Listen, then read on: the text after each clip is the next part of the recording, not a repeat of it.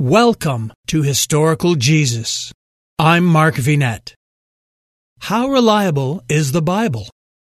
Let's tackle this fundamental question alongside the good folks of the Pints with Aquinas program. Let's talk about the Gospels, the Bible. Why should I put my faith in a book that was written 2,000 years ago? Isn't it more reasonable to assume that there's probably enough errors in there to make it unreliable and that I should rely less on that and more on what modern people have to say? Well, you could flip the script on that and say something that's lasted 2,000 years is probably something worth trusting, whereas modern theories that haven't even been trusted yet, haven't even been tracked for even a generation, that should arouse suspicion all these proposals for new forms of family life or new mm-hmm. forms of sexuality or all this stuff. All that's untried. There's all kinds of philosophies from pundits and so on that you can find on YouTube or other social media that are untried and probably don't work, but something that's been working for people for 2,000 years. That's scripture, that's the Gospels. And it stood up to countless attacks uh, attacks from other religions, attacks from atheism, attacks from hostile philosophical movements, and still commands the respect of millions upon millions of people all over the world, giving them meaning, inspiration, inspiring them to good works. Jesus gives us an empirical rule of thumb for testing the truth of things. By your fruit, you will know them. So you got to look at the fruit of this teaching, the gospel teaching. What has it inspired people to do? What has it resulted in? Well, it's resulted in hospitals, schools, universities, the advance of human rights and human dignity, the protection of the poor and the weak, etc. So I think that those are motives of credibility, so to speak. I'd like to talk about the Bible as a whole, but maybe just so we can narrow in on something, maybe we could talk about the New Testament. Absolutely. What's the criteria biblical scholars, historians look for to say this is a reliable document? What do we right. mean by a reliable document? Well, one of the things that we mean by a reliable document is one whose text we are certain or fairly certain really comes from the author. And for that, you need manuscript evidence. And I think that's one of the issues where the New Testament just shines compared to other ancient documents. For example, Julius Caesar, between about 58 and 50 BC, he wrote a work called The Gallic War, basically his wars in France. It's a memoir. He wrote that in, like I said, 58 to 50 BC. What do we have in terms of manuscript copies of it? Well, we have 10 manuscripts of it. That's it. 10 manuscripts. And the oldest only goes back to about 750 AD, a distance of about 800 years from when he actually wrote it. 10 manuscripts? 10 manuscripts. When you say we have 10 manuscripts, what does that mean? We don't have the original manuscripts. We don't have the original manuscripts. We have 10 copies of the Gallic War written by medieval scribes, and the oldest of those was written around the time of what we call the Carolingian Renaissance, about the time of Charlemagne in 750 AD. We have a gap between the composition and our oldest copies of this document of about 800 years. Now, nobody's really concerned or strongly doubts that we pretty much have a good copy of the Gallic War, and it was by Julius Caesar, and the text is pretty stable. Because in historical research, 10 manuscripts is actually pretty good because we have a worse situation in other ancient documents. Like Tacitus, who's writing about 100 AD, about the time of the death of John, Tacitus is a Latin author, one of the greatest historians of the ancient period, wrote a massive 14 volume history of the world. We only have about four and a half volumes of that remaining and only two manuscripts. And our oldest manuscript only goes back to about 850 AD. So, again, about an 800 year gap between when Tacitus wrote and our oldest manuscript, copy, handwritten copy of his document. Does anyone doubt seriously that Tacitus really wrote this, that it reflects his thought, etc.? No. They're willing to accept it on the basis of two manuscripts. But when we move to the New Testament, we're talking about 5,800 manuscripts, and that's just the Greek copies of the New Testament that we have. And when we talk about how old those go back, our oldest complete copy of the entire New Testament, which is 27 different documents, when you think of it, Matthew through Revelation, our oldest complete copy of the New Testament is from around 350 AD, a gap of only about less than 300 years from the time of its composition. And then if we go into individual books, our oldest complete copy of the Gospel of John goes back to around the year 200. Same with the epistles of Paul around the year 200. So we're talking only about a gap of 100 to 150 years between when it was written and when our oldest manuscripts. That's unprecedented in ancient research and in terms of ancient documents. And in particular with the Gospel of John, our oldest fragment of the Gospel of John goes back to 125 AD, about 30 years after it was written, because most scholars think John was written about 90 AD.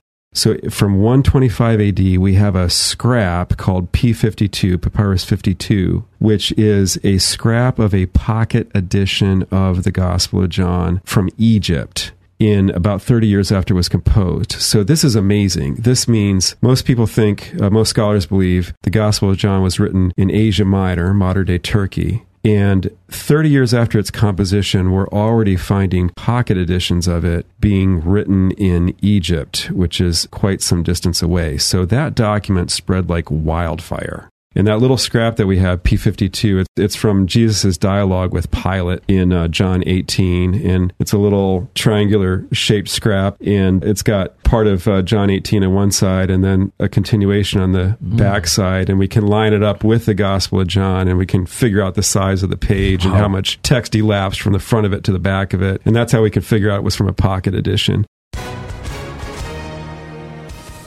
Hi, everyone. If you've been injured in an accident that was not your fault, listen up. We have legal professionals standing by to answer your questions for free. Call now and find out if you have a case and how much it's potentially worth. Call 800 218 6010.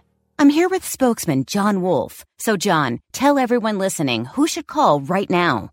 Well, Maria, first off, thank you for having me here. It's always nice to answer the listeners' questions. Now, as far as who should call in, Anyone who's been injured in an accident and think you deserve compensation, give us a call right now. 800 218 6010. You'll find out if you have a case and how much it's potentially worth. Thanks, John. You heard it, folks. Take advantage of this opportunity and call now. 800 218 6010. Advertisement sponsored by Legal Help Center may not be available in all states. It's amazing. And it's striking to me because Billy Graham, a Protestant for the first 30 years of my life, and I went to Billy Graham crusades, and he used mm-hmm. to mm. pass out pocket editions of the Gospel of John. And I thought to myself, it's amazing. It's one of the oldest forms of scripture is a pocket edition of the Gospel of John being used for evangelism. This goes way back to the very beginnings of Christianity. So my point is that we have this amazing manuscript resource of thousands of manuscripts and they go way back within shooting distance of when the documents were composed. And we don't have this kind of manuscript attestation for almost any other ancient documents, not for the works of Plato, not for the works of Socrates. We have hundreds and thousands of more manuscripts than with other ancient documents. Why is there so much pressure placed on the New Testament? Why is there such a high bar that people want to place on the Bible and the documents of the New Testament in terms of their credibility when other ancient documents just get a pass. Can Couple. I suggest what it is? It's talking about people coming back from the dead, people walking on water, people multiplying five loaves and two fishes, one person specifically. Right. It just seems incredible. And so yeah. if it didn't have these supernatural elements, people would be willing to accept it. Right. But it does, and it seems so unlikely given our everyday experience. Yeah. That's why it's being questioned. Yeah. And I can understand that.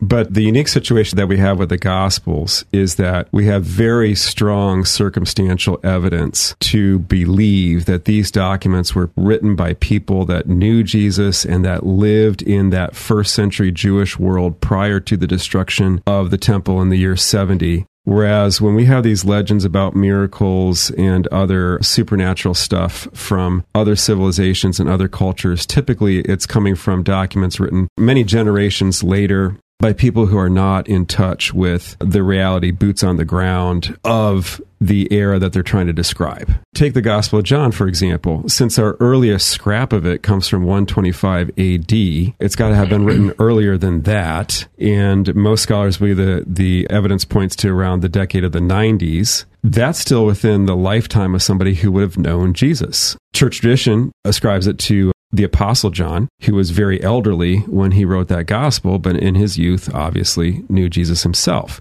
And then when you look at the Gospel of John, it reflects information that only somebody who lived at the time of Jesus could have known. Is that what you mean by circumstantial evidence? Yes, Yeah, get- absolutely. Get, into that for me. Yeah, absolutely. So John 10:23 says that Jesus was walking in the portico of Solomon in the winter.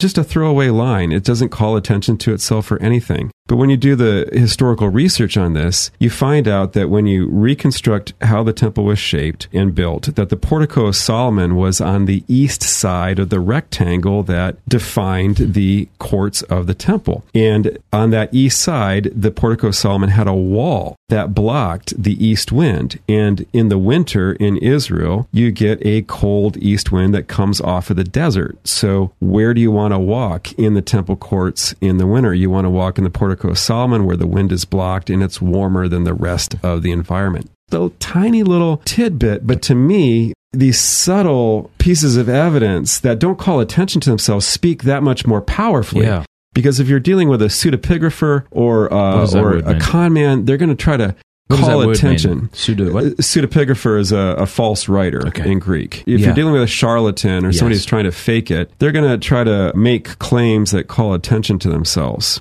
But what you find throughout the Gospels is little details that, upon further research, suddenly make sense only within that Jewish culture of the first century. I'm Mark Vinet. Thank you for sharing your time with me.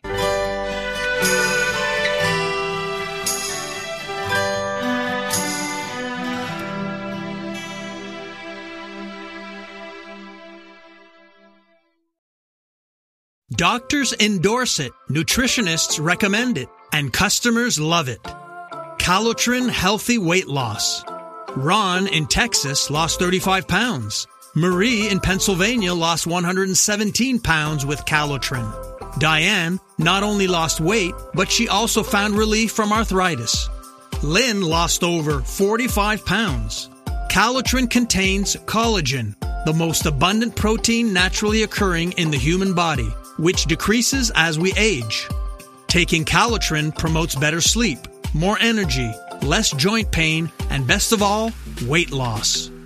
Calotren has an amazing 86% success rate with their 90 day supply. And this week, take advantage of their President's Day sale. Buy the 90 day supply and get an extra month free plus free shipping. Ordering is so easy. Just text the word HISTORY to the code 30605 and we'll send you a link to the special offer.